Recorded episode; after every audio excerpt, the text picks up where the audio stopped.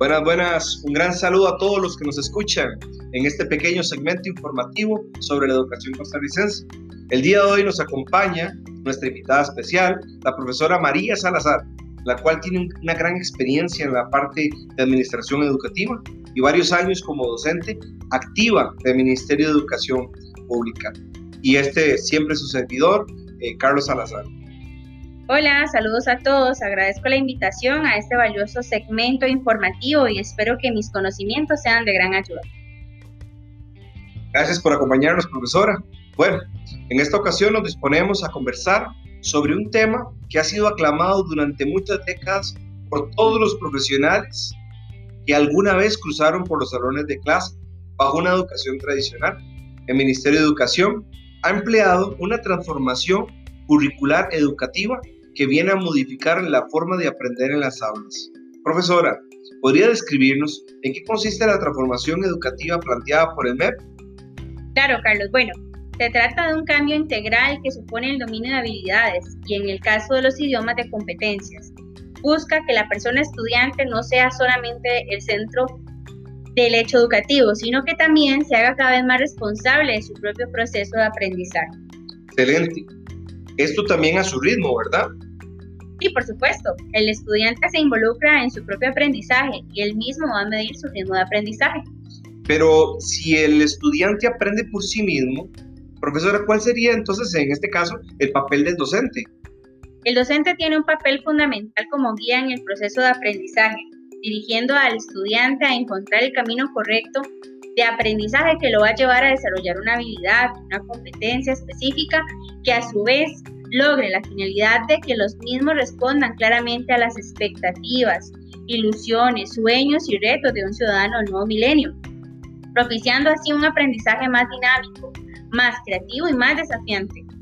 Y algo que por décadas se ha, se ha pedido, ¿verdad? Que sea una educación más dinámica, más creativa. Pero una cosa es planificar y otra cosa ya es aplicar lo que uno planificó. Entonces, profesora, ¿considera usted que los docentes de este país están preparados para aplicar la nueva propuesta curricular? El Ministerio de Educación ha hecho grandes esfuerzos para capacitar a todos sus docentes en torno a esa transformación curricular. De igual forma, todos los integrantes de ese sistema educativo nacional han puesto todo de su parte para adaptarse a esa transformación.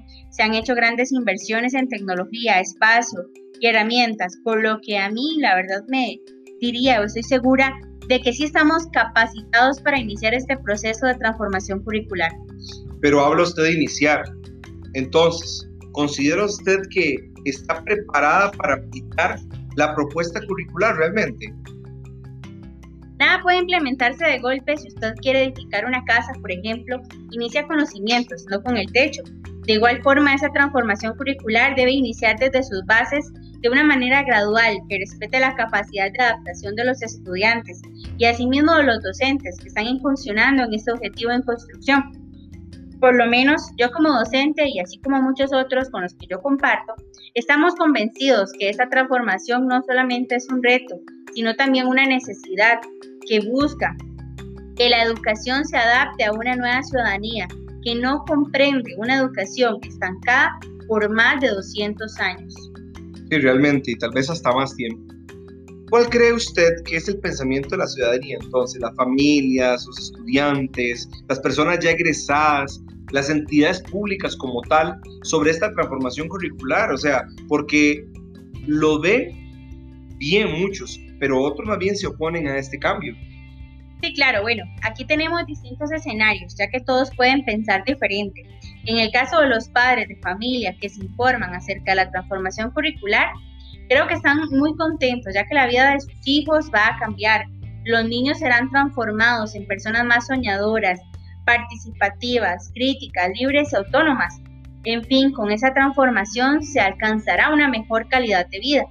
Los discentes, por otra parte, ya están viviendo la transformación curricular. Por mi experiencia en el aula, logro percibir que se sienten más interesados en sus clases y creo que piensan que el cambio es realmente bueno para ellos. Las personas, por otra parte, egresadas, creo que piensan que fue una verdadera lástima no vivir el aprendizaje basado en la transformación curricular.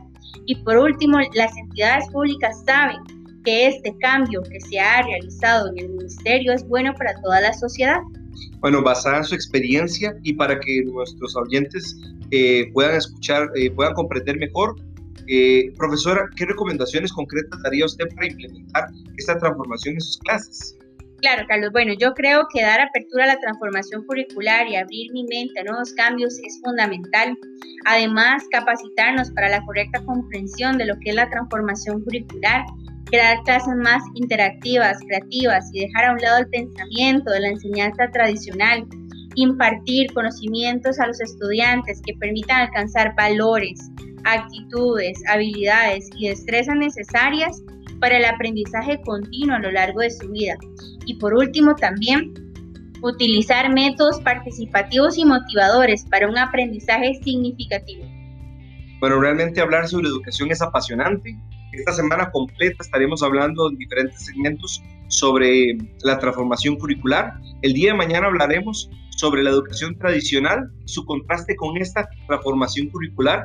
Sé que muchos eh, están ansiosos de escucharnos por hoy nos ha ganado el tiempo, profesora. Agradecerle su compañía y les invitamos a escucharnos el día de mañana.